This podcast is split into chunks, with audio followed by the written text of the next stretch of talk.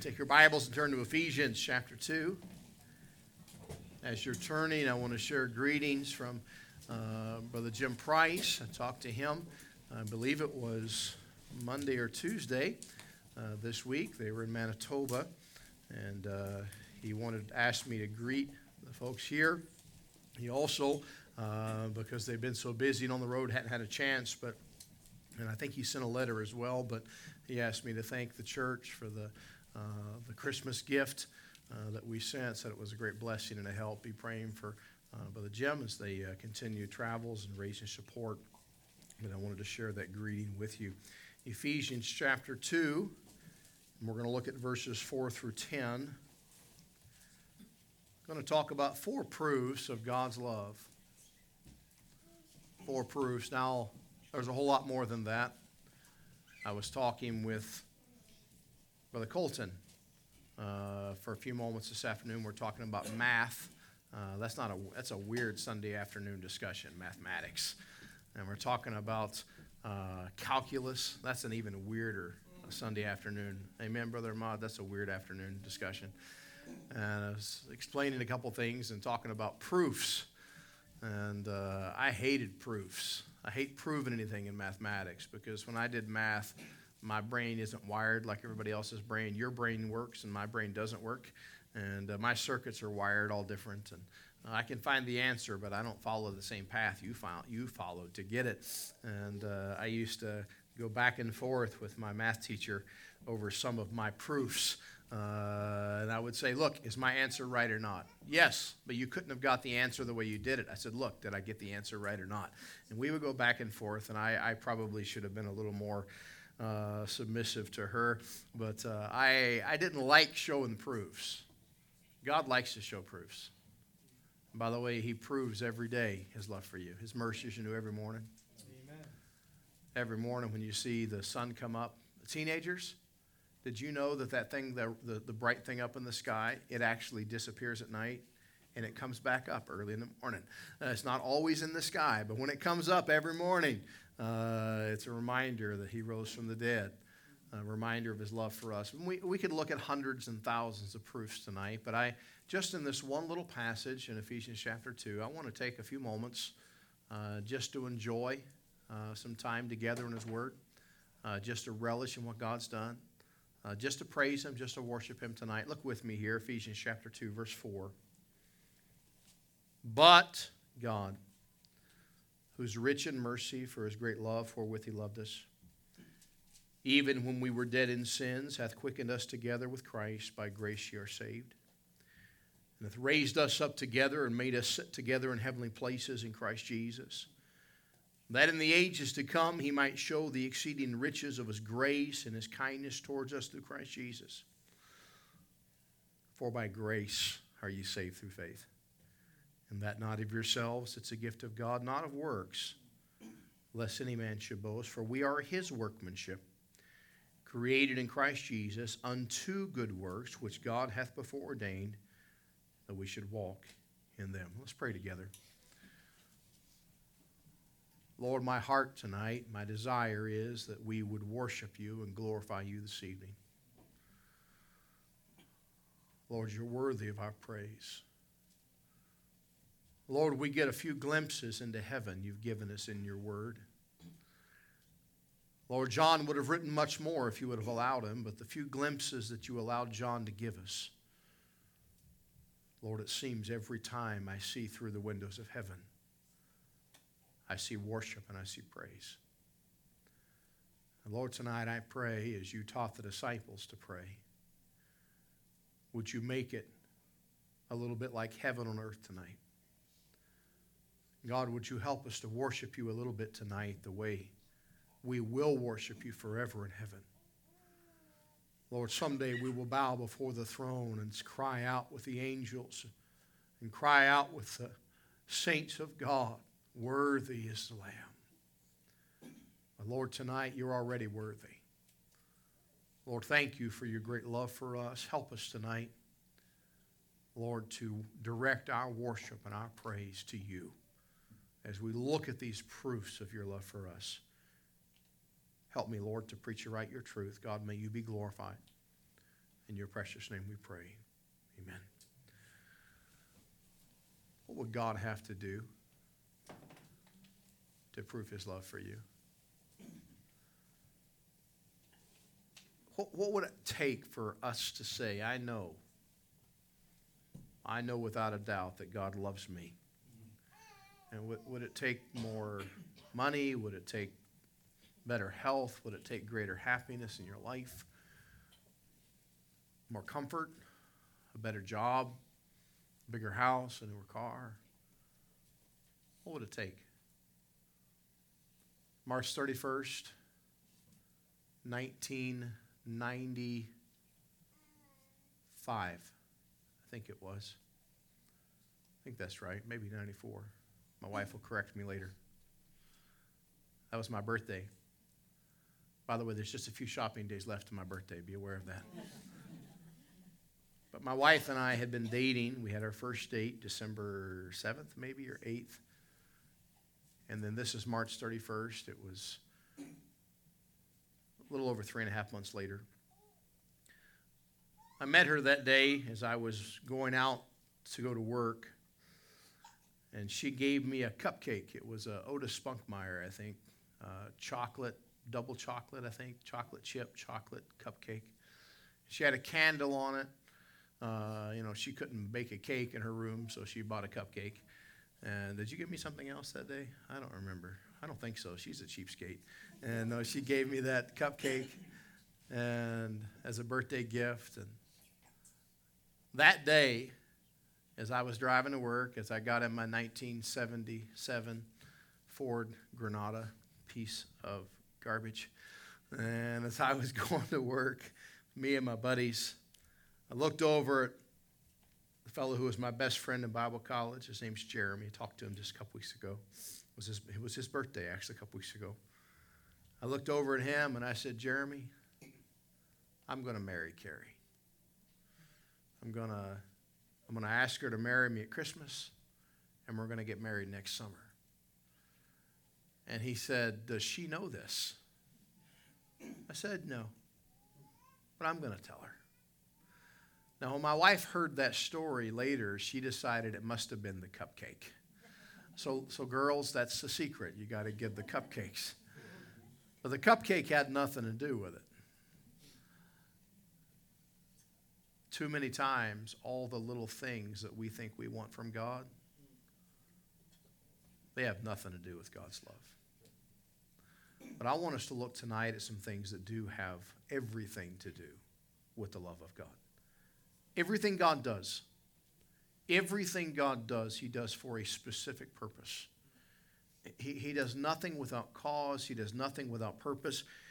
His efforts to mankind are always if we look in the, the account of creation in Genesis, all the way through the Old Testament into the New Testament, we see that God is always dealing with man to show man his love. Always. He, he, loves us. He, he does nothing by chance. God does nothing in desperation. There's a wonderful old song, and part of that song goes, if you know, God searched through heaven looking for. God didn't search through heaven. I, I, I like the song, I, I understand the premise. Salvation was not a desperation move.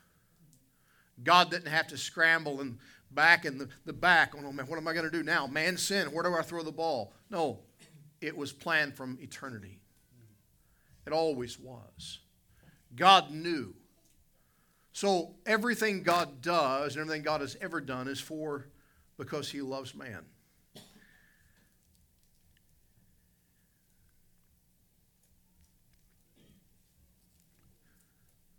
God never throws anybody away.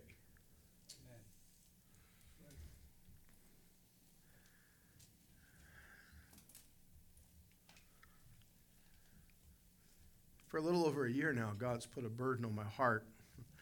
I'm going to have to do something about it pretty soon, but God's burdened me to, to do something that is pretty outside my normal wheelhouse. But I'm, I guess the Lord's going to, I'm either going to do it or God's going to kill me, probably. But God's burdened me to write a book with that premise of don't throw them away. We live in a culture today, Christian culture, where we give the gospel out and we try to reach people. In so many churches, if that person we reach is not the instant Christian that we think they ought to be, if they don't look the way we think they ought to look and talk the way we think they ought to talk and do everything exactly the way we think they ought to in a couple of weeks, we want to toss them away and get started again. God doesn't do that. I love the story in the book of Jeremiah. In the book of Jeremiah, Jeremiah went down to the potter's house. And he looked through the window and watched the potter as he worked at the wheel. And he watched as the potter broke the vessel. But he didn't throw the clay away. He simply started again.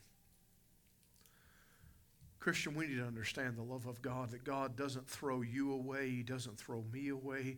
He desires to use us and to mold us and to make us. Now, does that mean that we're I'm going to be able to do everything God has wanted me to do? There are times that because of some brokenness that I can't be all that God had wanted would want for me, but that doesn't mean God throws me away.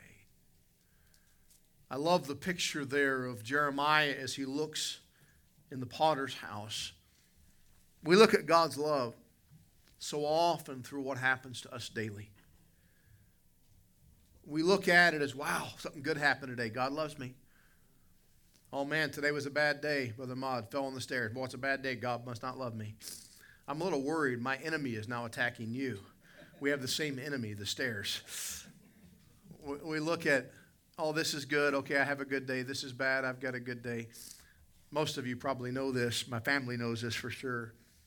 If anyone asks me how I'm doing, what do I say, Rebecca? How are you? I say, I'm beautiful. Exactly. Now, I'm not beautiful. But I've learned not to gauge how I'm doing according to what's happening in my life. God loves me. When I fall down the stairs, He still loves me. When I when I disobey Him, He still loves me. We look for God's love in the things that happen to us, and we say, God, why are you doing that? We question God. God answers back many times, I believe. Not audibly, but He answers back because I love you. Because I love you. I want to take just a few moments tonight, and I, I don't think I'll be lengthy this evening, but I want to share four thoughts, four proofs of God's love. And then I want to shift gears just a little bit for just a couple very small points into the message. Number one, we find this proof in our text. We're going to be looking just in Ephesians 2, verses 4 and 5. Would you look there with me? Ephesians 2, verse 4 and 5. But God, who's rich in mercy for his great love wherewith he loved us even when we were dead in sins, hath quickened us together with Christ by grace. Are you saved? Proof number one He quickened me. He quickened me. He made me alive. When I met Brother Bonnie ten and a half years ago, is that right? Brother Bonnie was a dead man walking. He was dead. He was lost. He grew up with a religious past, but he was lost.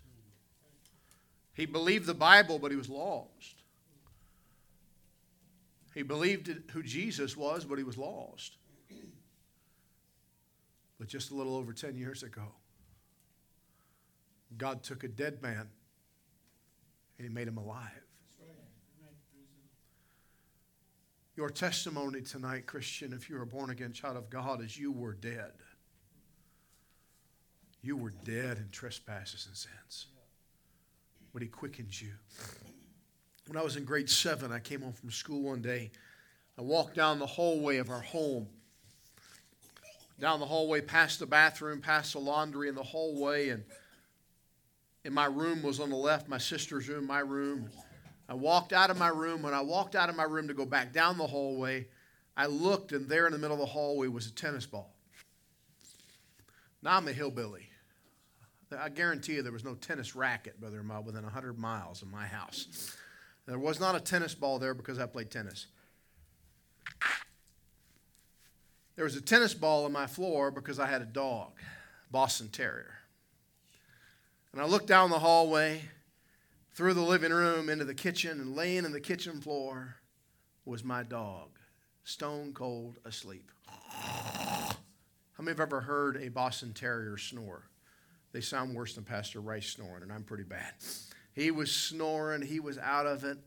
And in my little juvenile 12 year old brain, I hatched a plan. I thought, how cool would it be to line up that tennis ball, kick the tennis ball down the hallway, hit the dog, wake him up? I mean, that's, that sounds fun, doesn't it? So that's my plan. So no shoes on in the house. You know, I ran back to kick the tennis ball, and I kicked it about three inches before you got to the tennis ball on the ground. My big toe snapped in half. The bone broke, and the bone went through the toenail. Blood began to forcefully. Colton, you having you having trouble yet? I know it's He's, a, he's very visionary when he hears. Blood is spraying, and I began to scream. My loving mother, she's probably watching still, uh, she yelled at me to be quiet. She might have even said a, a, real foul word like, shut up. I don't know what she said, but she's, what's wrong with you? Be quiet. What are you screaming about? My dad was on the roof of our house. He was working on fixing the roof on the back porch. My dad heard my scream through the roof and he knew something was horribly wrong. My dad jumped off the roof. I don't mean he took the ladder. He jumped off the roof, came in the house, came in, and there I am. Blood squirting. They took me to the hospital. They had to kind of almost kind of set my toe a bit, and they had to cut the rest of the toenail off. And then they had to stitch because the bone went through the toe. They had to stitch the quick, what we call the, the meat underneath the nail. They had to put stitches across that. Now, there's a reason they call that quick. There, there's no doubt, there's some feeling there. And I remember that my dad holding me down, the nurses holding me down, and that was just to get the needle near me, Brother Ahmad. I hate needles. And they're stitching that quick. It's very much alive. You and I were dead, in Christ, dead without Christ. But He made us very much alive. How do I know God loves me? A lot of reasons, but I can look here in this passage and tell you tonight that God loves me because He quickened me. He made me alive. He gave me spiritual life. He's quickened us in Christ Jesus, the Bible says. Letter A there, He quickened us in Christ Jesus. It's an expression of His mercy and His love towards us in verse 4. We were dead in sins in verse 5. We were hell bound. Ephesians 2 1 says, And you. And you hath he quickened who were dead in trespasses and sins. We've been made alive. I like the way Matthew Henry says it. Matthew Henry, uh, commentator of years gone by. Matthew Henry said, Grace is the soul. Grace in the soul is a new life in the soul. As death locks up the senses, seals up all the powers and faculties, so does the state of sin. As to anything that is good, grace unlocks and opens all and enlarges the soul. Observe, a regenerate sinner becomes a living soul. Amen. Praise God for that. He lives a life of sanctification, being born of God. He lives in the sense of the law, being delivered from the guilt of sin by pardoning and justifying grace. He hath quickened us together with Christ. Our spiritual life, Mr. Henry said, Our spiritual life results from our union with Christ. It is in Him that we live. As Jesus said, Because I live, He shall live also. How do I know He loves me? From this passage, because He made me alive.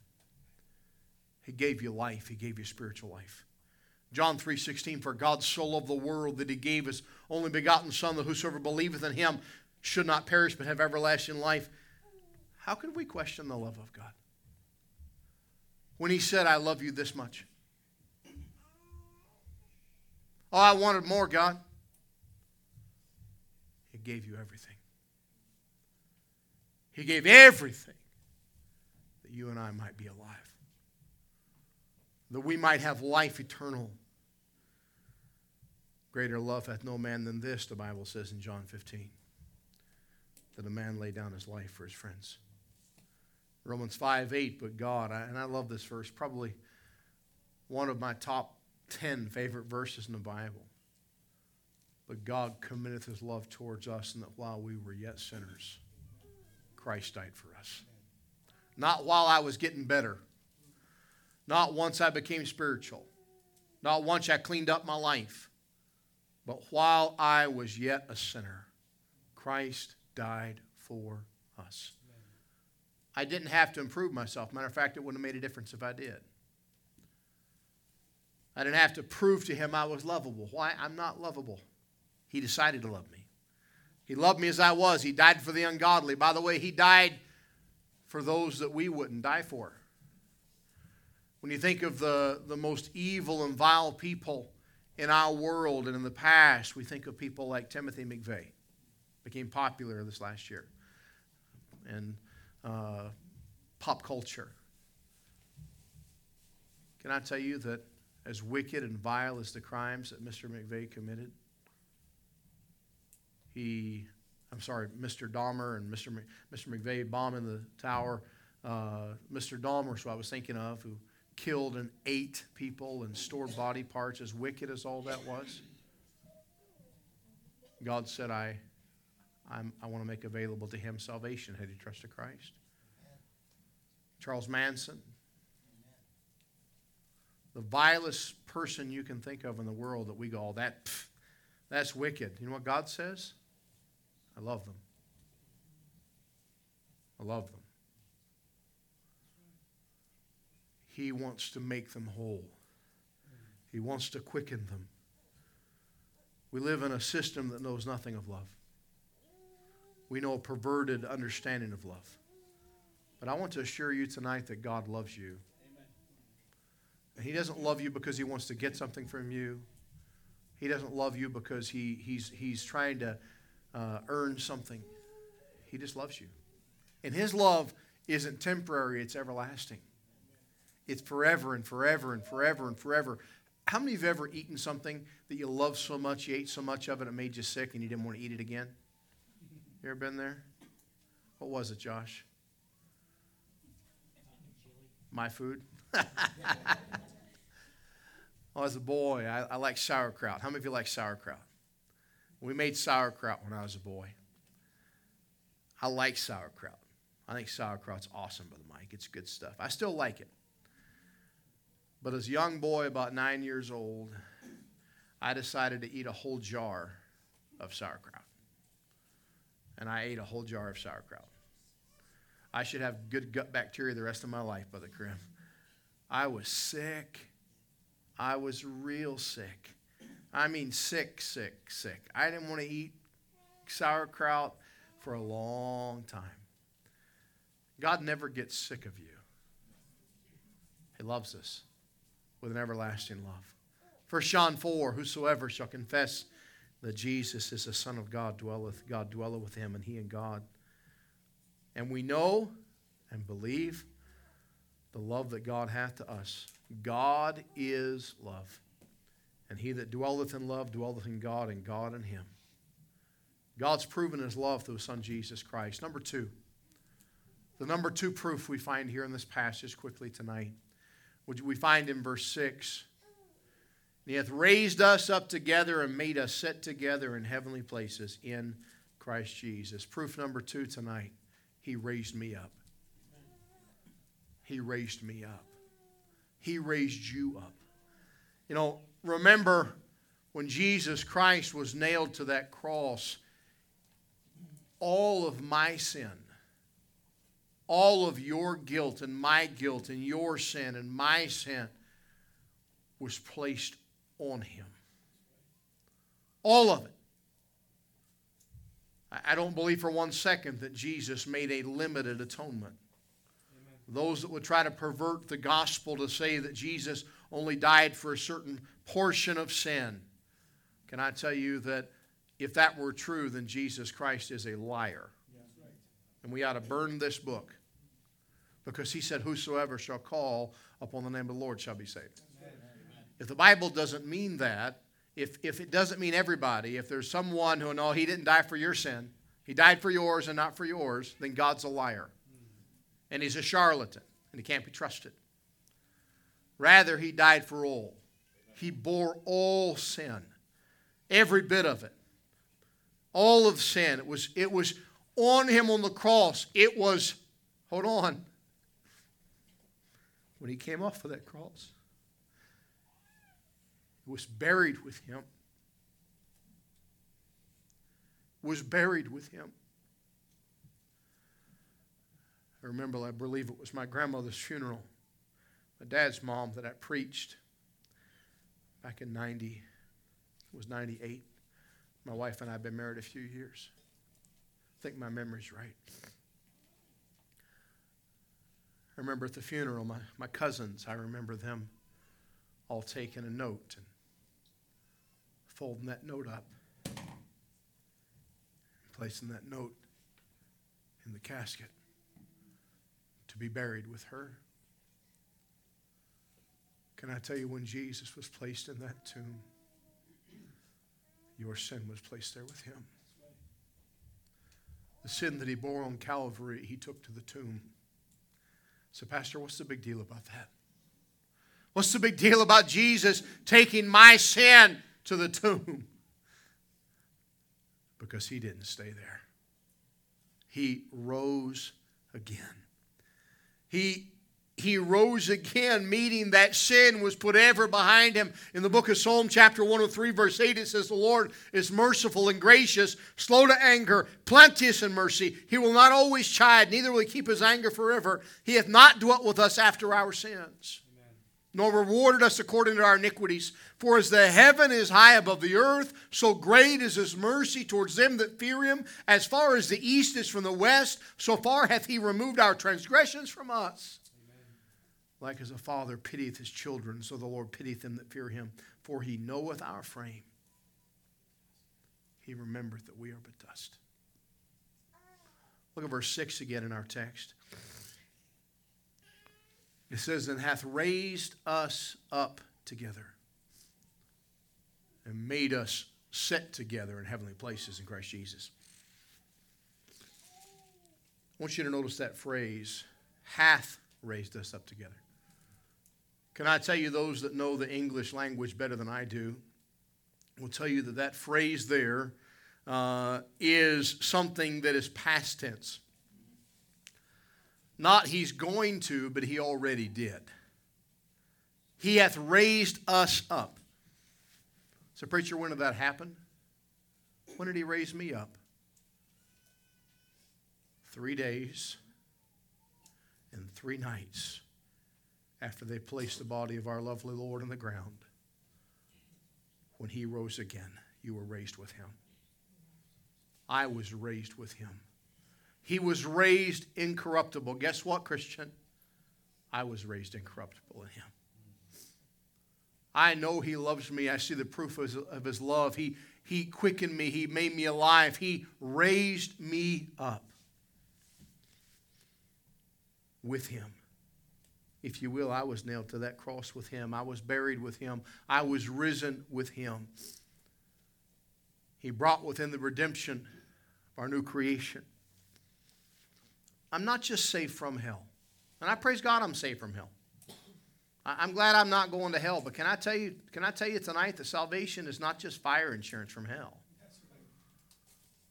I, am glad that I, there's no chance that I can go to hell. I had, I had two people yesterday tell me to go to hell. Brother Mud. I had one person tell me to do things that were physically impossible. I had had some very rude people yesterday. But two different people told me to go to hell yesterday. That was their words. Now, I didn't say it. I, I, I, here's what I said. I said, God bless you. that was my answer as I was trying to get my gospel track. But what I wanted to say was, I couldn't go to hell if I wanted to. Sorry. I'm sorry you want me to go there, but I can't go. I, I have, I'm saved from hell, but I am saved to heaven. I am raised up. And Christian, let's not forget what we have. Let's worship Him. Let's praise Him for what He's done as we see His love. I'm made alive. I am risen with Him. What a wonderful thing. He's forgiven me. He's pardoned me. He's regenerated me. He's adopted me. He's cleansed me. He's given me a home in heaven. He, he's with me. He's never leave me, never forsake me. And one day He's going to come back and say, Hey, come up here. And I'm going. How wonderful. I'm risen with him. All of this is done in Christ Jesus. So here's the question Why do we live like we're part of this world? Why do we live like the people of earth? When Carrie was giving birth to Rebecca, it was a very, very traumatic experience. It was very difficult. It was very uh, dangerous few moments. The doctor came, tried one last procedure, and she told me, she said, Mr. Rice, if this doesn't work right here, right now, on this bed in this room, I am doing emergency cesarean section. It was some tense moments. I, I deal with tense moments with humor. Maybe you've understood that about me. But our doctor, she walked in and she had this, you'd almost thought COVID was in the air. She had a mask on, she had this plastic shield on. She had rubber gloves on. She had her hands up like this. And she was a, I can't remember what nationality she was, maybe East Indian, I think, lady. Little lady. She came in and she looked like some kind of alien creature because of all the stuff she had on. And she walked in like this. And uh, quietly to the two nurses that were with me, I said, Take me to your leader. Uh, they thought it was funny. She didn't think it was funny at all. Uh, Rebecca thought it was funny. She was laughing in the womb, but they didn't think it was funny. Carrie was punching me, but now we joke about, you know, oh, not of this world, you know, something extraterrestrial. I think they've been shooting down on UFOs here last couple weeks. Anyway, you and I, we're not of this world. We are not terrestrial. We are extraterrestrial. We belong to heaven. I've already been raised up in Him. There's no reason for me to live like I belong. I, I, I've been made an heir of God, joint heirs with Christ. Eternity's my time frame. So many things we could go into tonight, but we see the love of God in Him raising us up. Number three here in our text. Look at verse 7. Verse 7 of Ephesians chapter 2. Then in the ages to come, He might show the exceeding riches of His grace in his kindness towards us through Christ Jesus. Number three tonight, we see here that he shows grace, he shows kindness. Amen. Now, if I let Brother Eric be God tonight, his wife would never hear the end of it if he got to be God. But if Brother Eric were God, and somebody came up and smacked him in the face. I mean, just pop. Well, Eric's a mild mannered, genteel gentleman. But I have a feeling if you pop Brother Eric in the face one too many times, he's not going to show grace and kindness. There's going to be a point, like, like Popeye. How many of you remember Popeye? Uh, Mark, you said your dad said Popeye was your favorite. That was my favorite cartoon as a kid. Chicken. Popeye's chicken. That's my favorite chicken now, but Popeye was my favorite cartoon as a kid. And Popeye had the phrase, I've stood all I could stand, and I can't stand no more. And he'd be pushed just to the edge until finally he was ready to fight. Let's just be real honest. if you were God and you had to deal with you, there would come a point, the point would have come a long time ago where I would have said, Brian Rice, you're done. And yet God shows me grace. He shows me kindness. Amen. What is grace? God's riches at Christ's expense. Grace, getting something good I do not deserve. Kindness, why? Not because of who you are, but because of who He is. Amen. How wonderful here. He might show the exceeding riches of His grace. Not just here, here's a little bit of grace. The exceeding riches of His grace in kindness towards us through Christ Jesus. Here we see His love for the present and all for the future. It's not, I want to give you something now, but not later. He wants to give us all throughout our relationship with Him and through all eternity grace, kindness. God shows His love every day. Every day. It is of His mercies that we are not consumed. Mr. Edwards, Jonathan Edwards, that preached during the Great Awakening, Mr. Edwards, who typed out or wrote down, not typed, he, he wrote down his messages. He was very poor of seeing. He would write his messages out word for word. He was not an orator, he was not a great public speaker. He would write out word for word his message. And it said of Mr. Edwards that he would bend his head where he was face to face probably, probably have macular degeneration, some sort of vision problem, as he would get very close to his notes and he would read them. It said in a monotone voice, Brother Ahmad. It wasn't about the preaching of Jonathan Edwards. It was about the Holy Spirit of God that led Mr. Edwards to preach the holy book of God. And as Mr. Edwards would preach, his famous sermon, Sinners in the Hands of an Angry God, people, not at the invitation. During the service, sinners would crawl on their hands and knees to the altar, begging God to save them. But in his message, he said that we are, as a sinner, we are but held by the very spider thread above the very pit of hell. At any moment, could be plunged headlong can I tell you that's where I was? But that's not where I am. Now I have His grace. Now I have His kindness. How wonderful that is. How wonderful that we have the proof of His love. By the way, that grace and kindness speaks of safety, speaks of assurance. I've been in some dangerous places. I've been in some places that were very, very dangerous. I joke with people once in a while, some of the worst parts of Edmonton.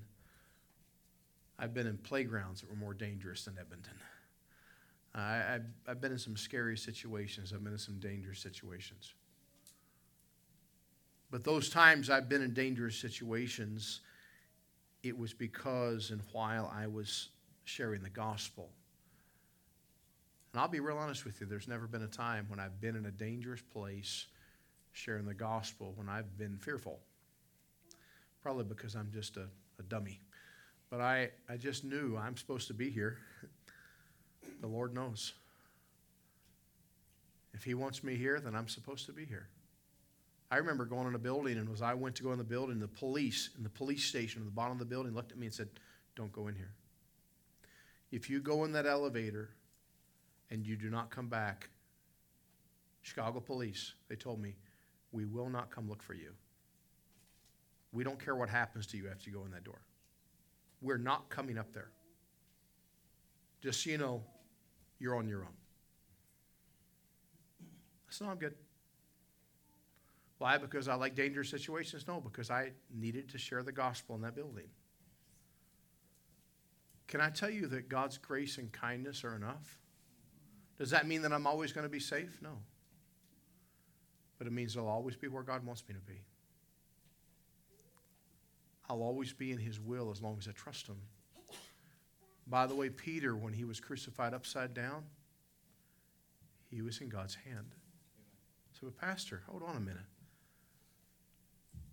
That's pretty dangerous. That, that's not a good thing. He glorified God even in death. We get so hung up on our perceived safety and our perceived enjoyment of life that we forget that it's about God's glory, God's blessing. We see his kindness, we see his grace. The Bible says in Jude, now unto him that is able to keep you from falling and to present you faultless before the presence of his glory with exceeding joy. By the way, let me, let me stop here just a moment. This isn't the message, but just in case there's anybody here that's struggling with this understanding of eternal security, if you think that you can lose your salvation, then you think God is not able. The Bible tells us right here, He's able. Now, what does it say about God if He's able to keep you and He doesn't? Either He's a liar or He's evil. True? One of those things has to be true. So, for me to believe, I'd have to throw away so many doctrines, but for me to believe that I could lose my salvation, I've got to either accept that God is evil or God is a liar. That's it. There, there, there's, you can't rectify it any other way. He's able. He's able to keep me from falling, to present me faultless before the presence of glory with exceeding joy. Jude 25, to the only wise God, our Savior, be glory and majesty, dominion and power both now and forever. Amen. Number four, lastly tonight, verse number 10 in our text, Ephesians chapter 2 and verse 10. For we are his workmanship, created in Christ Jesus unto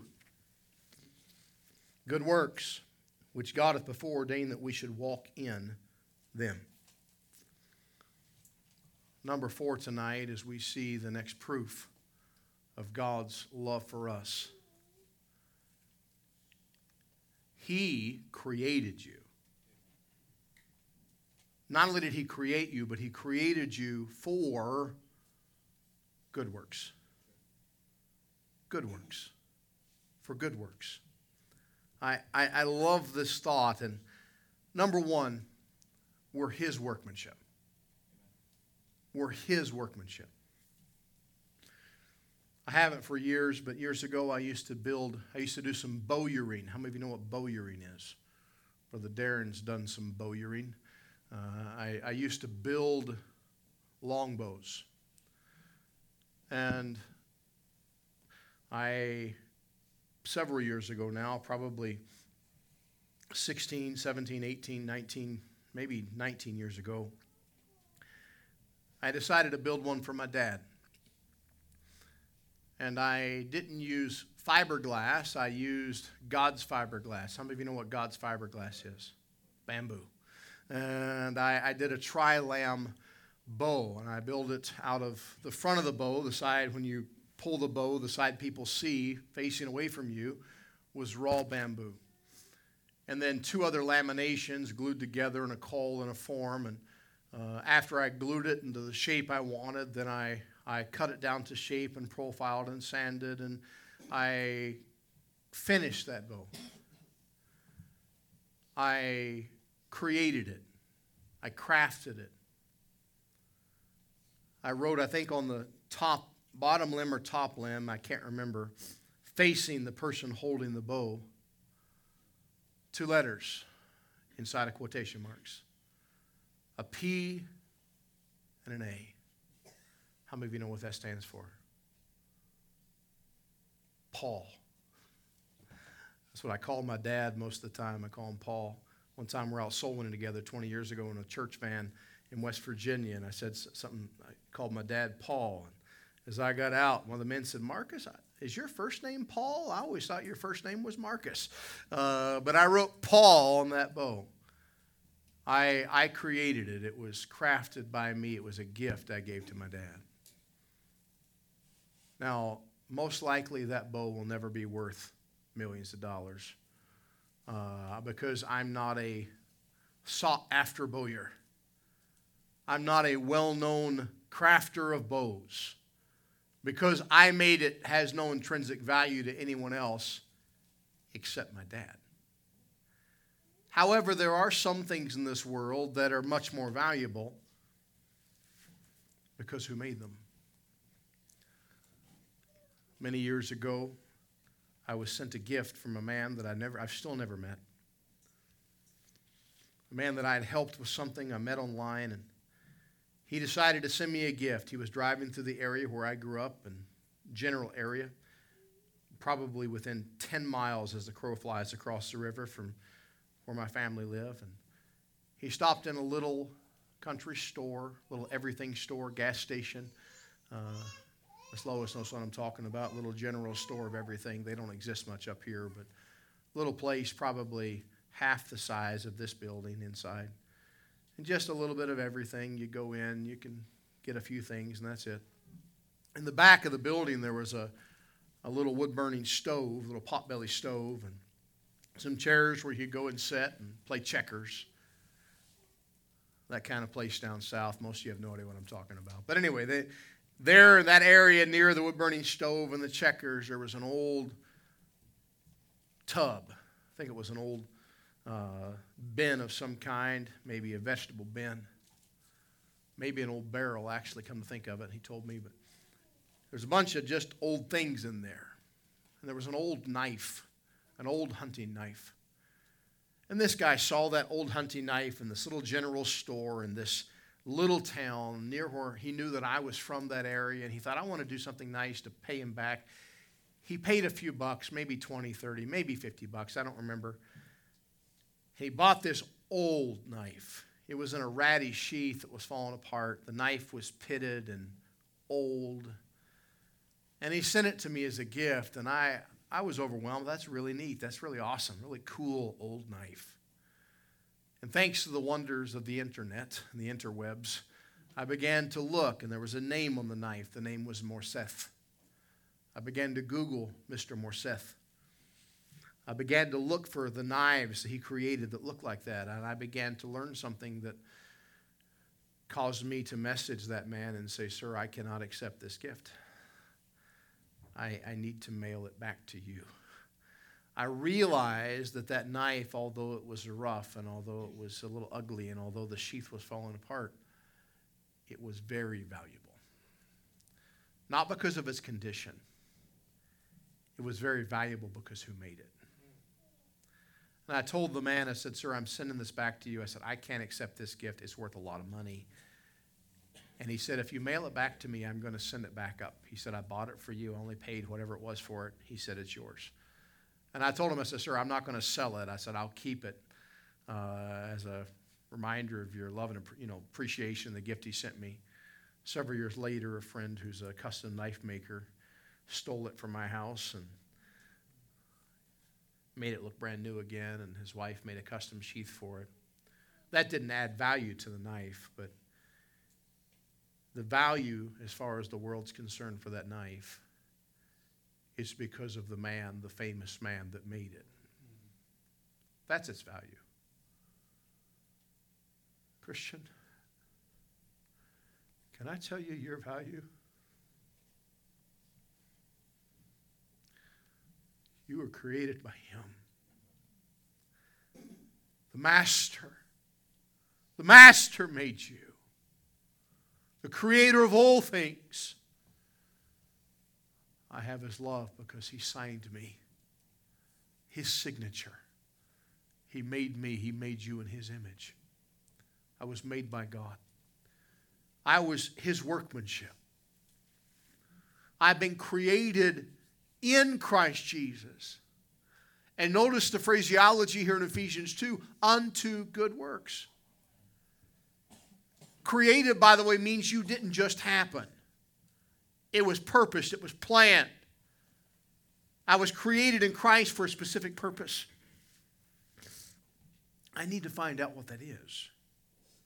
Ephesians 4:11 in our text or just a few verses away, a couple chapters away says and he gave some apostles and some prophets and some evangelists and some pastors and teachers for the perfecting of the saints, for the work of the ministry, for the edifying of the body of Christ. God has something for you. He made you. Your worth is because of Him, not because of you. These good works we have mentioned here have been preordained or foreordained by God. Titus chapter 3 and verse 8 says, This is a faithful saying. And these things I will that thou affirm constantly, that they which have believed in God might be careful to maintain good works. These things are good and profitable unto men. I want to make a statement. If you have a pen, I encourage you to write it down. I believe a, a powerful statement about this truth. Notice in our text here, we were created. Christian, you and I were created to walk in these good works. Don't miss that. You and I were created to walk in these good works. So, listen to this statement. They await your doing. God, created you to walk in those works. Can I tell you that they're waiting on you? They await you to do them. They await me to do them. By the way, when I do obey the Lord Jesus Christ, when I follow Him, when I honor Him with my life, I am realizing every step, every work, everything I do is a reminder God loves me. God loves me. I've got a dear friend who got saved out of serious alcoholism and drunkenness and drugs and horrible, horrible life. Him and his wife, before they got saved, they used to get high on drugs and get angry at each other and shoot at each other with pistols in the house. And I don't mean they were pretending, I mean they were trying to kill each other.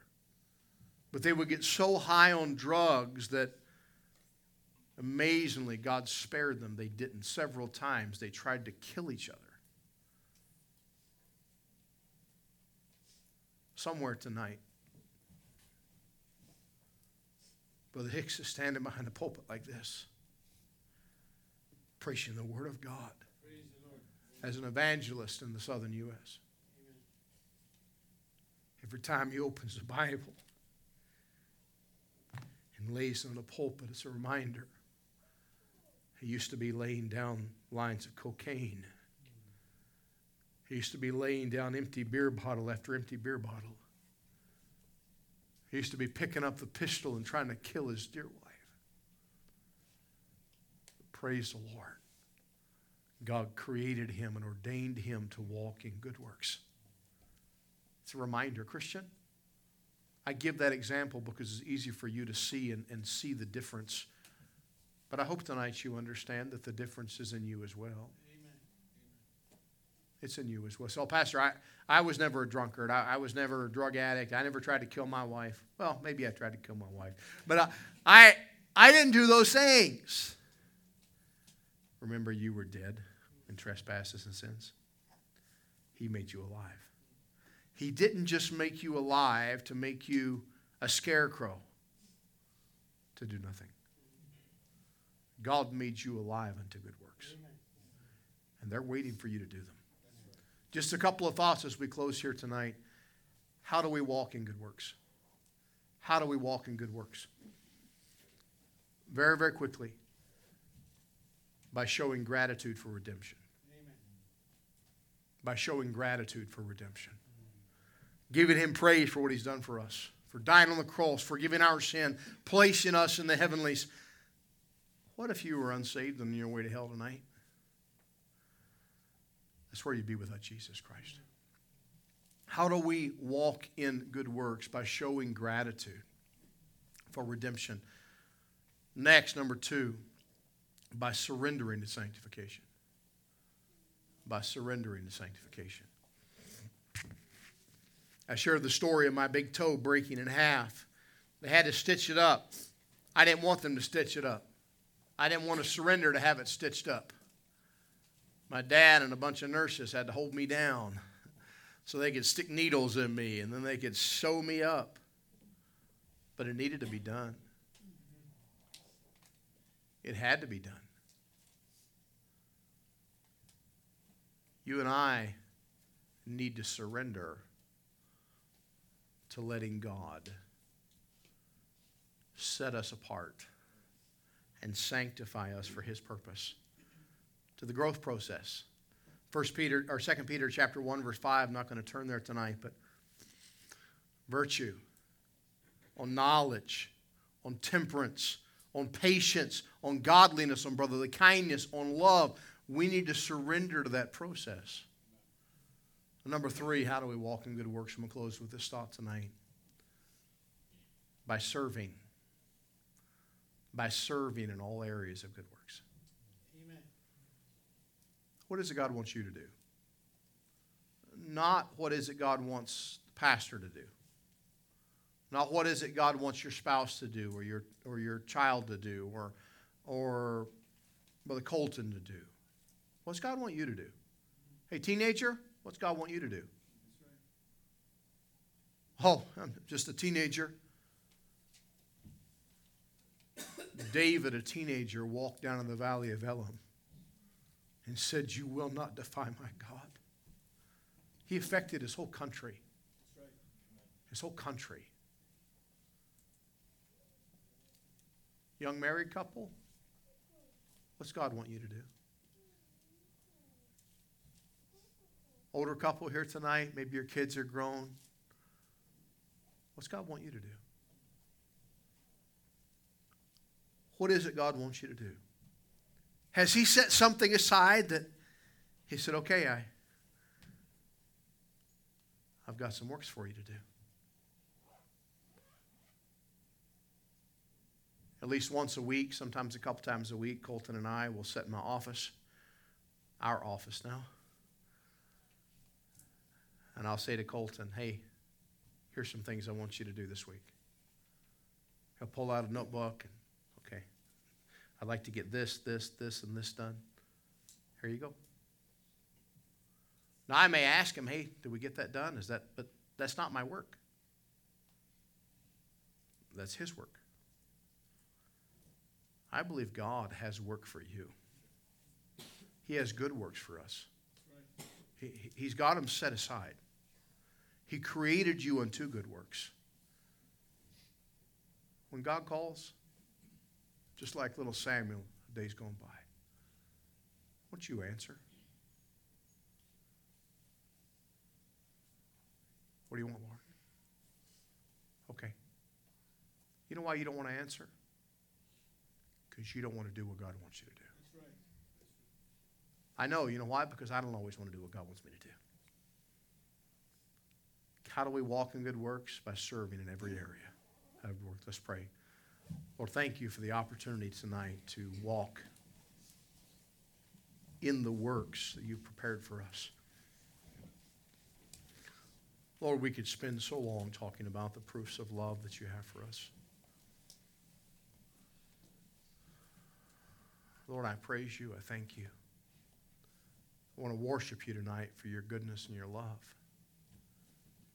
As well, Lord, tonight I want us to walk in those works you have for us. Lord, I believe with all my heart tonight that you have prepared some works for every one of us. And Lord, a lot of them don't get done because you prepared them for us, for no one else. God, would you help us to be surrendered tonight? Help us to walk in them. Help us to surrender to sanctification. Help us to praise you for our redemption. God, may we walk in that love that you've proven over and over and over again in Scriptures. Lord, would you be glorified tonight during this time of invitation as we set aside some time just to worship you, to praise you, to yield to your purpose. May that be the case. In your precious name we pray. Amen. Remember the Colton. Let's sing together 301. Only trust him. Number 301.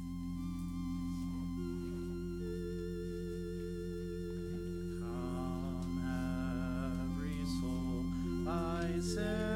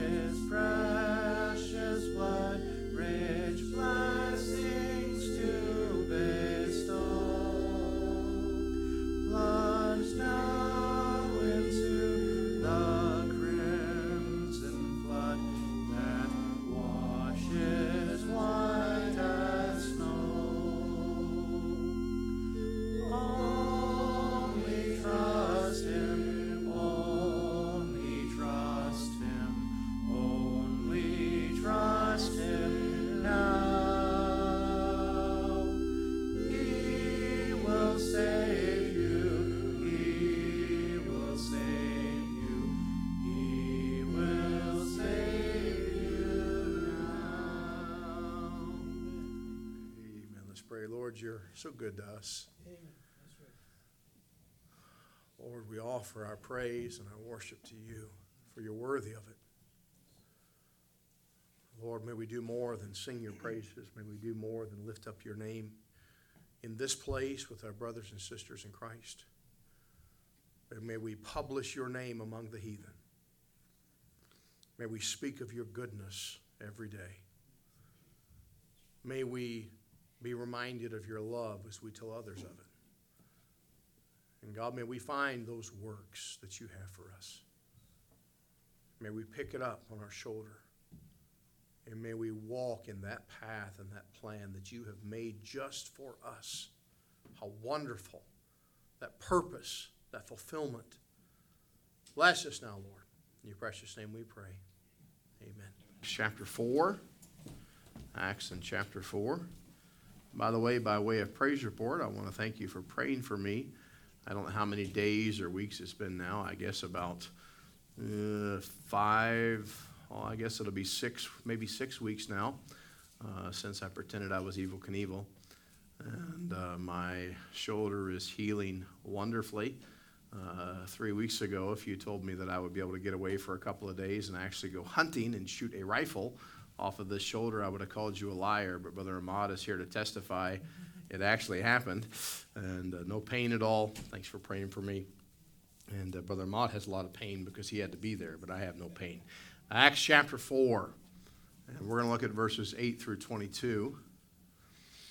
By the way, you'd be praying for Brother Darren. Brother Darren and Pastor Vossi from Calgary. We're still in the bush and pray they don't get eaten by a Sasquatch before the weekend. Acts chapter 4, verse 8. Then Peter, filled with the Holy Ghost, said unto them, Ye rulers of the people and elders of Israel, if we this day be examined of the good deed done to the impotent man, by what means he is made whole, be it known unto you all and to all the people of Israel that by the name of Jesus Christ of Nazareth, whom ye crucified, whom God raised from the dead, even by him doth this man stand here before you whole. This is the stone. And I love this passage. This is the stone, which was set at naught of you builders, which has become the head of the corner. Neither is there salvation in any other, for there is none of the name under heaven given among men whereby we must be saved. Now, when they saw the boldness of Peter and John and perceived they were unlearned and ignorant men, they marveled and they took knowledge of them that they had been with Jesus. We spoke about last week their testimony here. In verse 14, and beholding the man which was healed, standing with them, they could say nothing against it. But when they commanded them to go aside out of the council, they conferred among themselves, saying, What shall we do to these men? For that indeed a notable miracle hath been done by them, is manifest to all them that dwell in Jerusalem and we cannot deny it.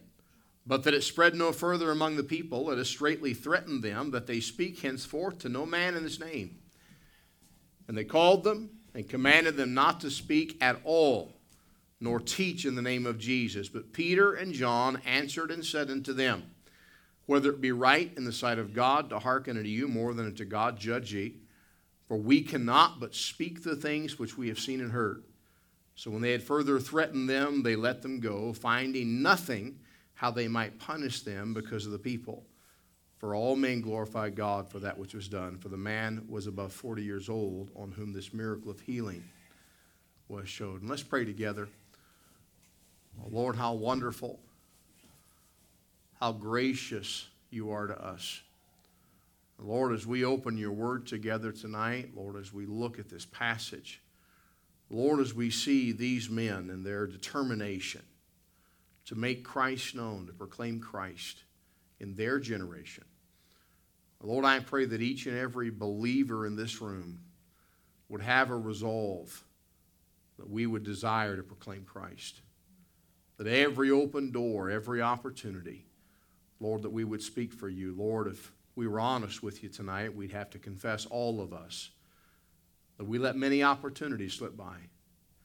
We fail to speak for you many times when we could have. Lord, I pray you'd help us to have a better resolve, help us to, to see the encouragement from the Word of God tonight. Lord, would you challenge us, encourage us, and change us? Now, Lord, help me. I need your help tonight to preach and teach your word. Lord, I pray you be glorified. In your precious name we pray.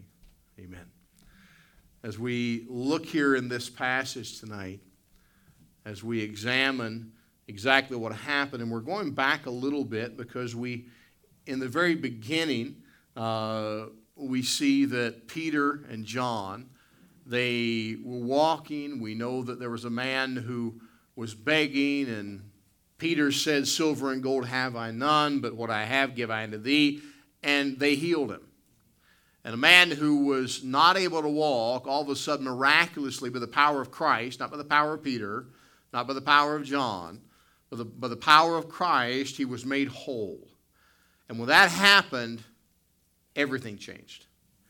Everything in the area surrounding there, in the beautiful porch, every, everything uh, in town, the town square, when they watched that happen, it disrupted the, the storyline and the ideas of all the people, the religious crowd of the day, got very upset. And we looked last week or two weeks ago how they gathered together and said, What are we going to do about this? Uh, we got to put an end to this. We got to stop this. Last week we talked about how their testimony, the testimony of Peter and John, was that they had been with Jesus. They didn't say, wow, he's a great speaker. They didn't say, wow, these people are amazing uh, leaders. Rather, they noted their testimony. And it's our testimony as we walk with Christ, our testimony of the time we spend in His Word, the time we spend on our knees in prayer, the time that we commune with Him affects how the world sees Christ through us. And we saw that last week. T- tonight, I want us to examine and see that determination. That determination that when they said, hey, don't you preach anymore. Don't, don't do it again we'll put you back in jail. And they said, We can't but speak the things we've seen and heard. We are determined to tell people about our Savior, about Jesus Christ.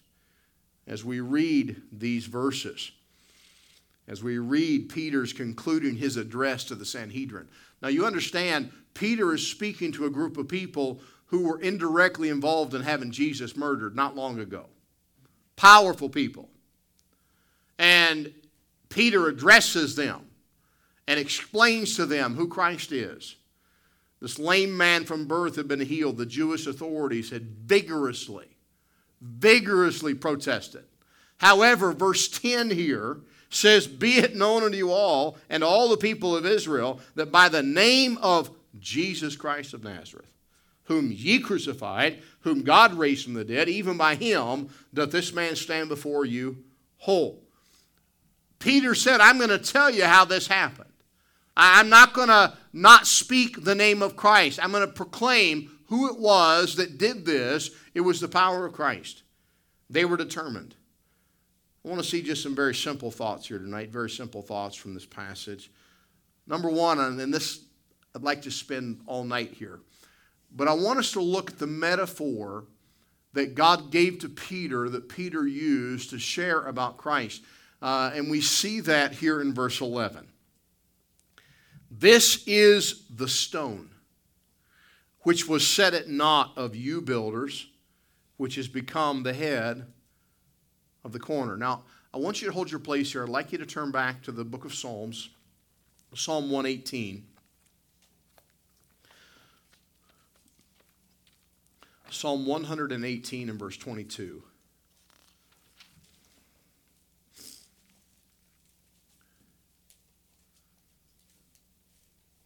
Psalm 118, 22 says, The stone which the builders refused, I want you to notice the word there, the builders refused, is become the headstone of the corner.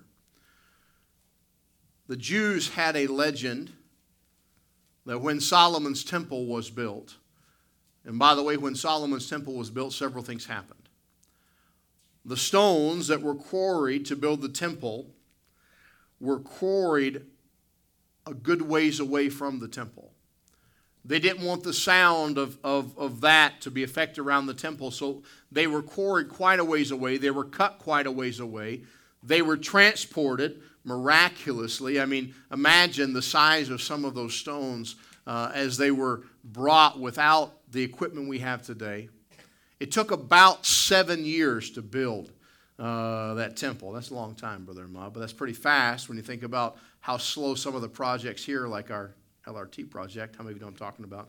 Uh, 15 years later. But anyway, I digress. But seven years it took to build. So we have a group of folks that are cutting stone, preparing stone. We have folks that are preparing the land, and, and all the stones are moving. There's a lot of people in play. You know, this is not a one man job. this is not, okay, uh, Ahmad, you're in charge of building the temple, so you cut the stones. Prepare. He would still be building the temple uh, if he was still alive. He'd still be working. That's not what happened. There were hundreds and hundreds and hundreds and hundreds of laborers involved in the building of Solomon's temple. And there were stone cutters, I mean, all kinds of different pieces and cogs in the wheel of the building. Now, in Jewish legend, uh, and I believe from some of the passages of Scripture, I believe it quite possibly could have been so, uh, that the stones were brought from the quarry, brought to the, to the site of the building, and they're all staged around for the building. And one of the builders went around and went, Why is there this one big stone? This is not the right size. We don't want this. This doesn't fit the rest of them. So they rejected, and there was a Jewish legend that it was put down in the valley of Kidron. They rolled it down and got it down there. And then when it came time to start the building, they realized that cornerstone was missing. And they had to bring it back. We do know the Bible tells us in the book of Psalms that there was one at least who rejected the cornerstone, the cornerstone of the building of that temple. Peter shared that story, a story that probably most, if not all, of the people gathered around knew. He explained how that cornerstone had been rejected. We know that from the book of Psalms. And then he said, I want to tell you who that cornerstone is. That cornerstone is Jesus Christ. Peter said, You rejected him. He came into his own, his own received him not. They crucified the Lord of glory. They said, We don't want you. And Peter here is drawing that metaphor of who Jesus is as he shares that with him. Uh, that stone was a picture of Christ. That Christ that they rejected. Uh, the Christ of Isaiah 28, verse 16. Uh, how, how, how beautiful we see the prophetic uh, words of Isaiah given by God of Christ that would be rejected. The Bible tells us in Matthew chapter 16, 1 Corinthians chapter 3, verse 11, Ephesians chapter 2 and verse 20, that Christ is the foundation stone upon which the church is built. By the way, not Peter, not a man, but Christ. He is the cornerstone. And by the way, there's only one. Uh, he is the only one, the only cornerstone. But not only is he the cornerstone, and he's the cornerstone of my faith, he's the cornerstone of my life. The Bible says that he created all things, and then it says, by him all things consist. You understand without Jesus Christ that the molecules that I am made of, and there's a lot of them, they just they wouldn't be held together. I, I consist by him. I was created by him. He's the cornerstone, but he's more than that. He's also, the Bible speaks of him being the stumbling stone in Matthew 21 44. The, so many come to Christ and they refuse the gospel because they stumble. They don't want to receive it. I guarantee you, a couple of years before Brother Ahmad came to Christ uh, as a lost Muslim, Christ was a stumbling stone to him to believe, to believe the gospel. Because to him, Christ was, was a prophet, but he wasn't crucified. He didn't die and raise again. Uh, he who was not the Savior, he was not uh, God. That would be a stumbling block. By the way, that's a stumbling block to humanists today. That I, how would I, I don't need God, I am my own God. I, I, I don't need a way to cover, I I'm good, I can do it on my own. He is a stumbling block if we do not step on that cornerstone by faith. He becomes a stumbling stone to those that reject him. Turn, if you will, to Daniel 2. Hold your place in Acts. We're going to come back in just a moment. Looking at a couple Old Testament passages here tonight. Daniel chapter 2, and verses 31 through 45. Of course, Daniel is a prophetic book. Daniel, of course, was brought into captivity in Babylon. Uh, he was there with Ahmad's great, great, great, great, great, great grandfather, and Nebuchadnezzar. And he, was in Babylon. I'm teasing. Uh, he, he was a bad guy. Anyway, he was there. And, but God gave him his word, and much of what Daniel was given was prophetic of things that have not yet come that will come. And as we look in the book of Daniel, chapter 2, verse 31, O uh, thou, O king, sawest, and behold, a great image. This great image, whose brightness was excellent, stood before thee, and the form thereof was terrible. The image's head was of fine gold, his breast and arms of silver, his belly and thighs of brass, his legs of iron, his feet part of iron and part of clay. Thou sawest till that a stone was cut out without hands, which smote, which smote the image upon his feet that were iron and clay, and brake them to pieces. Then was the iron and clay, and the brass and silver and gold broken to pieces together, and became like the chaff of summer threshing floors. And the wind carried them away, that no place was found for them. And the stone that smote the image became a great mountain and filled the whole earth. This is the dream, and we will tell the interpretation thereof before the king. Thou, O king, art a king of kings. For the God of heaven hath given thee a kingdom, power, strength, and glory. And whosoever the children of men dwell, and the beasts of the field, and fowls of heaven hath he given into thine hand, and hath made thee ruler over them all. Thou art this head of gold. And after thee shall arise another kingdom inferior to thee, and another third kingdom of brass, which shall bear rule over the, all the earth. And the fourth kingdom shall be strong as iron, for as much as iron breaketh in pieces, and subdueth all things. And an iron that breaketh all these shall it break in pieces and bruise. And whereas thou sawest the feet and toes, part of potter's clay, and part of iron. The kingdom shall be divided, but there shall be in it of the strength of the iron as much as thou sawest the iron mixed with miry clay. And as the toes of the feet were part of iron and part of clay, so the kingdom shall be partly strong and partly broken. And whereas thou sawest iron mixed with miry clay, they shall mingle themselves with the seed of men, but they shall not cleave one to another, even as iron is not mixed with clay. In the days of these kings shall the God of heaven set up a kingdom which shall never be destroyed. And the kingdom shall not be left to other people, but it shall break in pieces and consume all these kingdoms, and it shall stand forever. For as much as thou sawest that the stone was cut out of the mountain without hands, and that it brake in pieces the iron, the brass, the clay, the silver, the gold, the great God hath made known to the king what shall come to pass. Notice this word, hereafter. And the dream is certain, and the interpretation is sure. Can I tell you that the stone that Peter spoke about, that he said, I want you to know about my Savior, I want you to know about Christ, he is that stone. He is the one that will rule the kingdom stone, breaking in pieces all over kingdom. But I, I, love this, this metaphor as Peter's introducing. I want you to know who Jesus is. He used a way that they could understand this metaphor. Number two, notice that the Lord Jesus is the only Savior. Let's go back to the book of Acts, Acts chapter 4, in verse 11. By the way, it's not just that Jesus is a Savior, right. Amen. He's the Savior. There are many, oh yeah, you know, there's many ways to God. There's Jesus, there's Muhammad, there's Buddha, uh, there's transcendentalism, there's uh, humanism, there's uh, all these different isms and schisms and ways to God, many would say.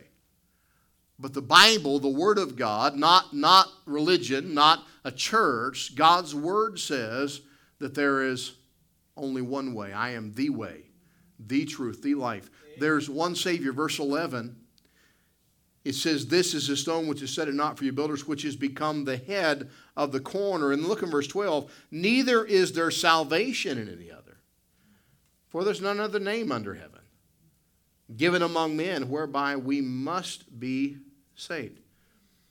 The Lord Jesus Christ is the only Savior. Peter here said, I want everyone to know that Jesus is the Savior, the only Savior. And I want you to notice a couple, three things here uh, that we see. Number one, as we think about the Lord Jesus, the only Savior, salvation is in a person.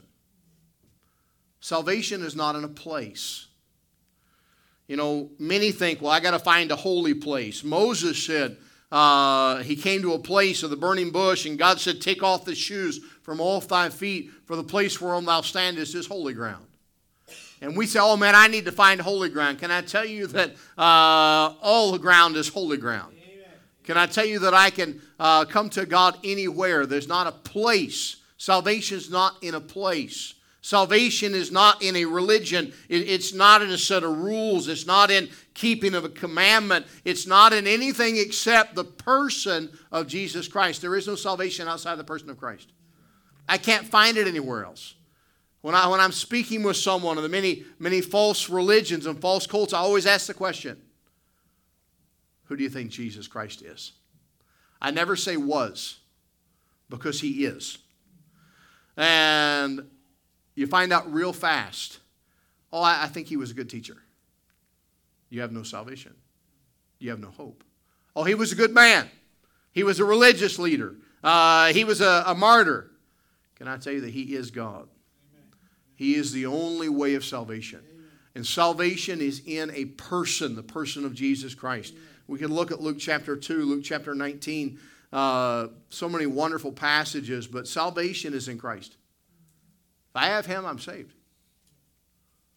It's in Christ. Number two, as we think about Jesus being the only Savior, the name of the person signifies his ability to save. Look at Matthew, Matthew chapter 1. Let's go back there quickly. Matthew chapter 1, verse 21. And she shall bring forth a son, and thou shalt call his name Jesus, for he shall save his people from their sins. Literally, his name is Savior and Jesus. He is the Savior. How wonderful. We uh, I heard a joke years ago about a young boy. He was a Cree boy. And he went to his dad one day and he said, Dad, he said, tell me again the story about how you chose our names when we were born. His father was a wise chief. He looked at his son. He said, I don't know why you always ask me this question. I told you. He said, When your mother's giving birth, he said, I look outside the teepee, whatever I see. He said, That's what I name my children. He said, Your sister. I opened the door of the teepee when she was giving birth. I saw beautiful rainbow. and named her Beautiful Rainbow. He said, Your brother, as I he was coming, as your mother was in the throes of pain giving birth, I looked out and I saw running deer. I named him Running Deer. And then he looked at his son and said, Son, ugly dog, why do you always ask me the same question all the time? Uh, can I tell you that a name says a lot? But a name, the name of Jesus, says more than. It's everything. His name signifies his authority, his ability to save. Number three, we see in this it means he is the only Savior. Not, not just a Savior, not just a good way, but the only way. The Bible tells us in the Gospel of John, and I'll just read very quickly for you John chapter 10 and verse 9. And I quoted it a moment ago I am the door. For if any man enter in, he shall be saved and shall go in and out and find pasture. I saw uh, a, a door today, a funny picture, a real picture. I believe it was in Portugal. There was a door about this wide, a real door, uh, normal height, but very, very narrow. And it was in a monastery, and I believe it was Portugal. And I read the story behind the history of this doorway. Unusual doorway, very narrow doorway. And the reason it existed, they were trying to keep the monks from getting too fat. The doorway went into the kitchen. And the rule was in the monastery, you could only eat in the kitchen, no food outside the kitchen.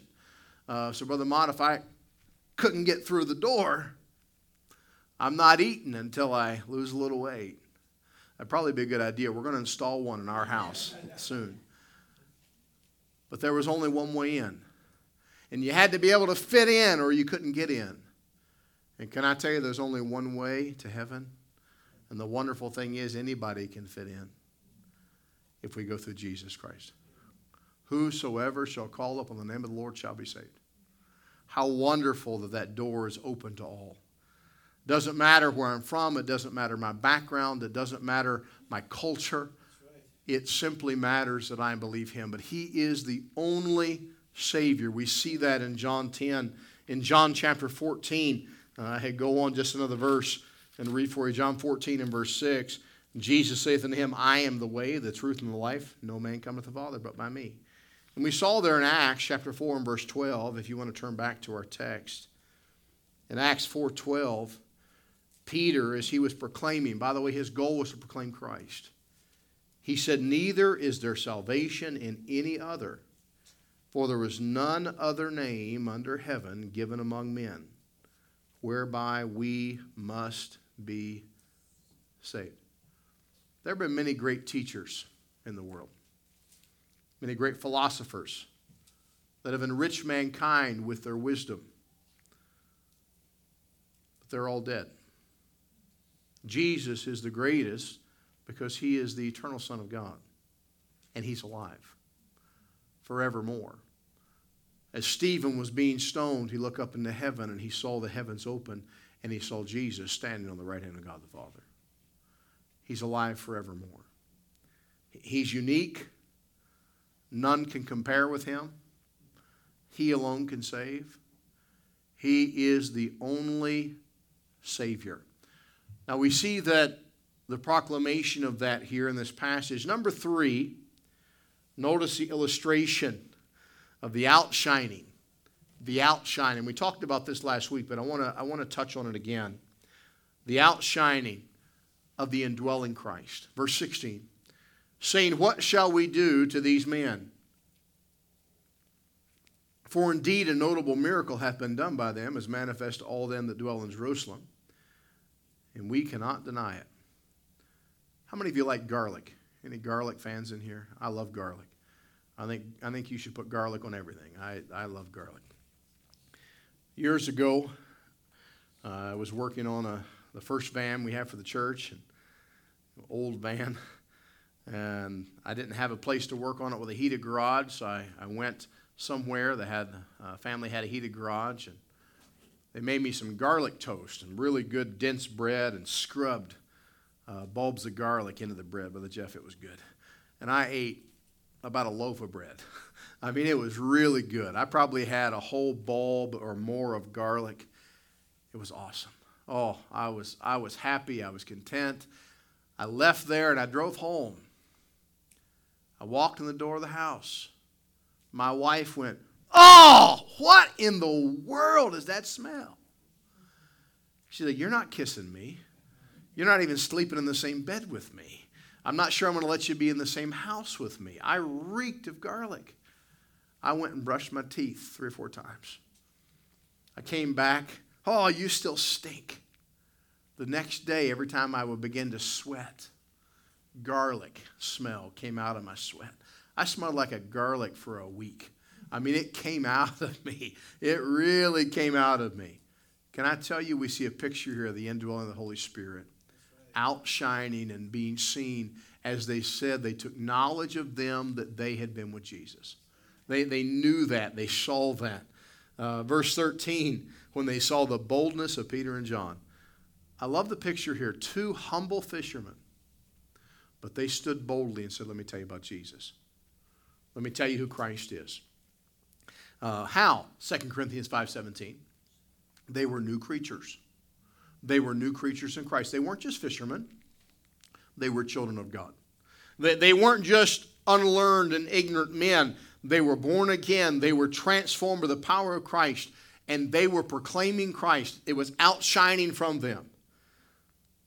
Can't be hidden. They'd been with Jesus. I could not hide the fact that I had eaten all that garlic. I, I just, it just came off of me, the smell. Everywhere I went, uh, people were falling down dead. Uh, not one time, I want you to know, John, not one vampire attacked me during that time or any other time in my life. But I, I smelled like garlic. It was coming out of me. Christian, we see the illustration here of our testimony shining out to the world. Number four, notice the mighty power of a changed life. Again in verse 14. Verse 14, and beholding the man. Now, this man, let's, let's figure out where we are here, is the man who originally, in Acts chapter 3, was sitting or laying by the side of the road with a cup. On for poor. I, I, I, I, my legs don't work. I can't walk. Can you help me? He was made whole. He was changed. He was transformed in verse 12 or verse 14 and beholding the man which was healed, standing with them, they could say nothing against it. What a mighty power in a changed life. The power of a transformed life. The power of Christ changing someone. Those that opposed Peter and John had nothing to say. It says right there. They couldn't say, well, he's not healed. Yes, I am. I'm walking. You know me all my life. I couldn't walk. Now I can. A changed life, that testimony, the power of our testimony, the power of a changed life. How can we prove to the Sadducees there's a resurrection from the dead? Right there. The Pharisees, the cynics, not by argument or discussion. By the way, God, nowhere in the Bible does God call you to argue with someone about Christ or to proclaim Christ. But God didn't call you to win an argument. Right. God didn't call you to go and uh, be a better arguer for Christ. We're proclaimers of Christ. We're to share Christ. But can I tell you what shares Christ more than your words and your arguments? Is your life. A transformed life a life that shows the love of Christ, a life that lives out the gospel, a life that matches those old funny kung fu theater movies I used to watch as a boy. Kung Fu Matinee, they called it, I think, on TV when I was a boy. Those old movies as they would uh, fight kung fu. It wasn't real kung fu, but it was great, great, great movies. Uh, I loved them as a kid. And they their mouth would be moving because they would be Chinese movies. And I don't speak Chinese. And the market they were showing them were not, they didn't speak Chinese. So they would dub in English voices. and the, the mouths moving didn't match the words because they didn't mesh. And that was part of the comedy for it for me. I enjoyed it. It was hilarious. It's kind of like the you've seen the bad lip reading videos, you know, people take videos of people talking and they they dub in words and it's hilarious. Here they don't fit. Or they didn't fit there. Here we see the life of Peter and John, the life of this man.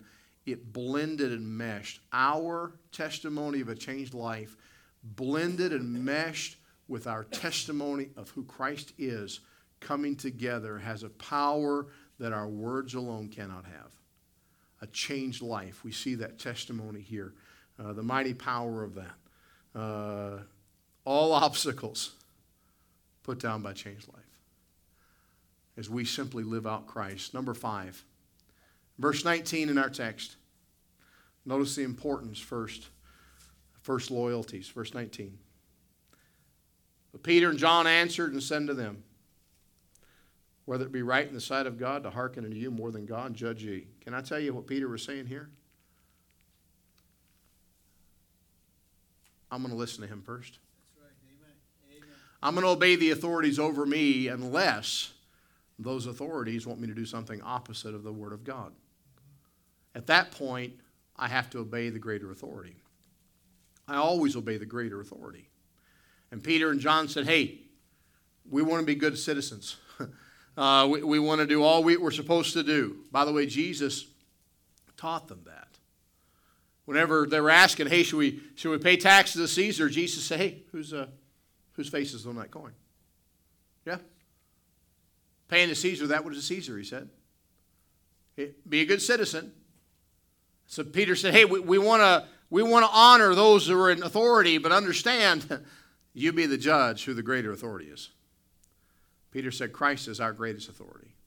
That's why they wanted to share Christ because he was the greatest authority.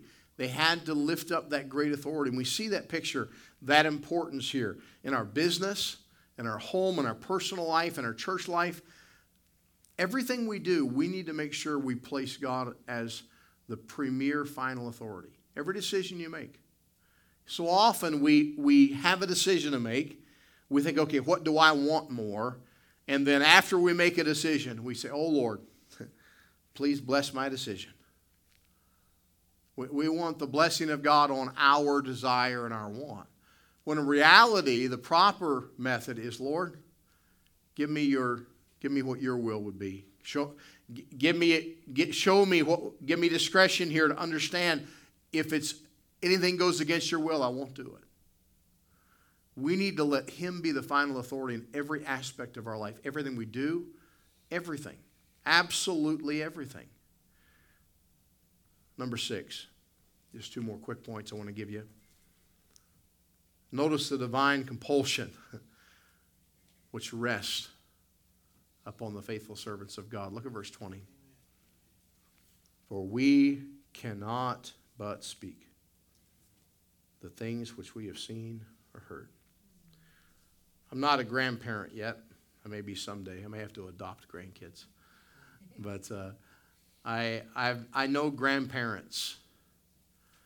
I, I've watched my grandparents when I was, when I was younger. I watched great grandparents when my girls were born. And we would get pictures. And before the age of you know, everybody having a cell phone. You remember those days? Now, if you want to send, take a picture, and you send it to your, your mother, your grandmother, your great grandmother around the world that quick. Oh, there's a picture. Oh, they look so cute. In the old days, Brother Bonnie, we used to have to go to a, a place where we get film developed.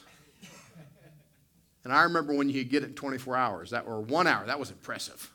And then you'd have this, and you had to like put it in an envelope and put a thing called a stamp on the envelope and you had to, you know, dog sled would carry. No, you'd mail it. And, but I remember when we would send pictures to my grand my grandmother of our girls, and I heard stories about my grandmother, the church she attended. As soon as she, she would take the pictures of my girls, her great grandchildren, uh, Rebecca, and she'd placed Rebecca's picture inside her Bible. And she couldn't wait to go to church on Sunday morning.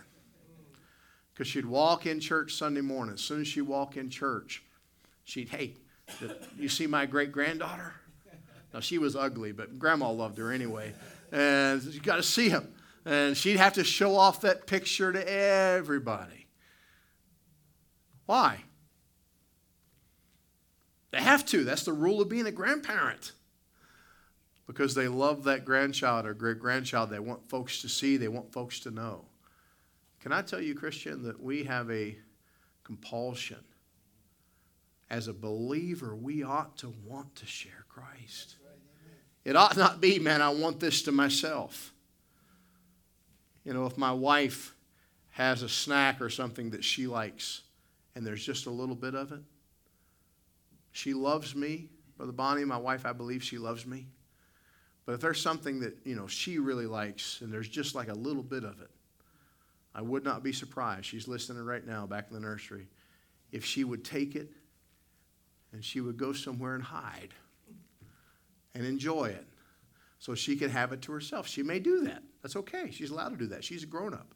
Uh, now, why? Because there's, there's just a little bit and she wants to have it. We all have been there. But Christ is not just a little bit. The wonderful thing about being a Christian is not the, oh man, I've got it, I've got all there is. No, it's available for all the world. And there's a compulsion here in Peter and John. We have to tell everybody. We need to tell the world about Christ. There's that compulsion to be able to share. In other words, that we can't help it. We, we, have to, we have to tell about Christ. We have to share the things we've seen and heard. I'm going to turn quickly just a couple verses. John, in the Gospel of John, chapter 9. And I'll turn there if you want, but I'm just going to read a very quick verse. John 9 and verse 4, it says, This is the words of Jesus I must work the works of him that sent me while it is day. The night cometh when no man can work. Jesus said, I have to do it. By the way, Paul had the same opinion of the work of God. In 1 Corinthians chapter 9, verse 16, he said, For though I preach the gospel, I have nothing to glory of, for necessity is laid upon me. Yea, woe is unto me if I preach not the gospel. Paul said, I have, I have to preach it. I have to tell it. I have to tell people about Christ. If our hearts are full of love for Christ and the souls of men, we won't, have it, we won't find it hard. We won't find it hard to give our lives for his service, to speak the gospel message.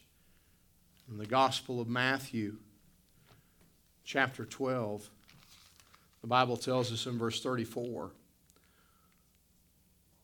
O generation of vipers, how can ye, being evil, speak good things? For out of the abundance of the heart the mouth speaketh. Do you know why we don't speak about Christ? Because we don't think about him.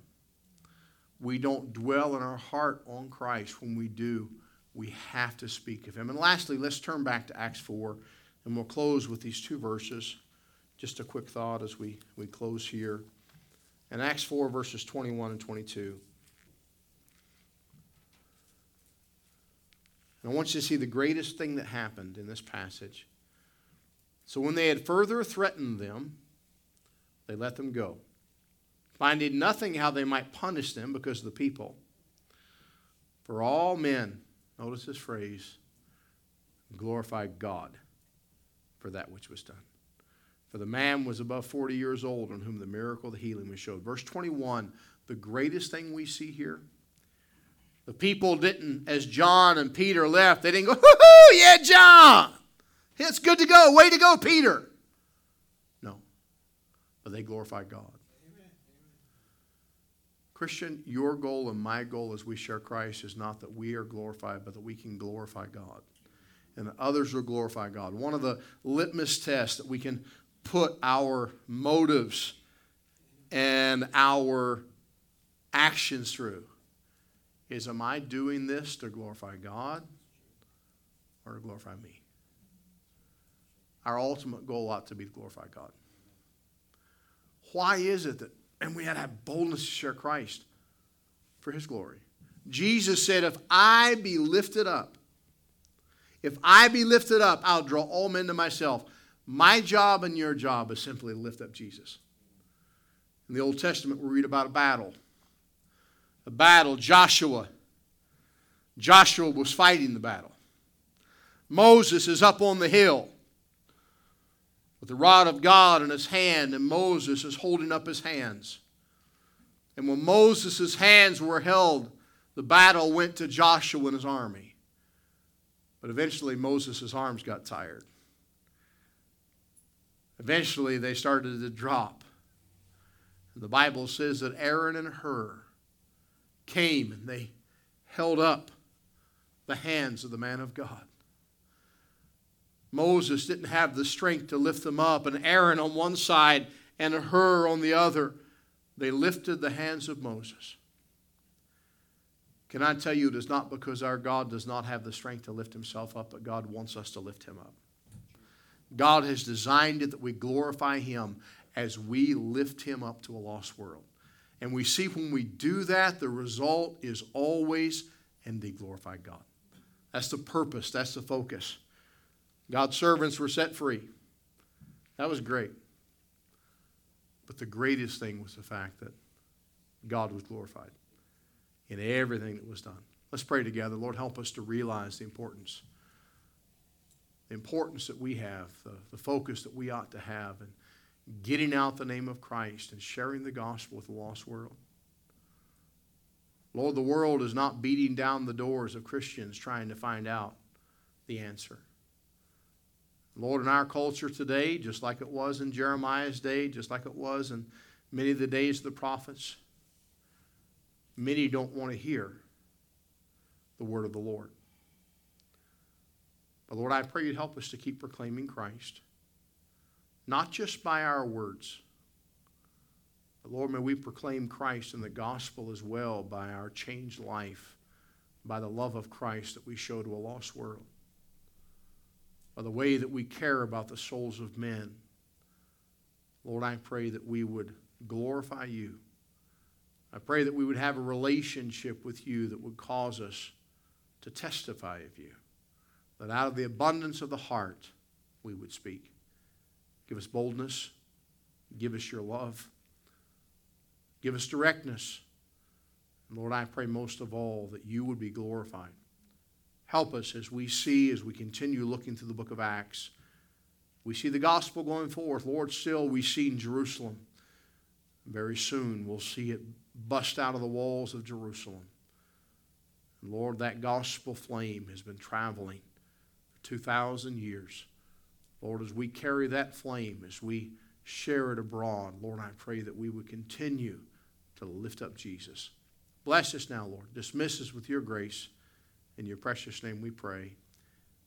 Amen. Before we uh, leave tonight, can I ask uh, uh, any fellows that can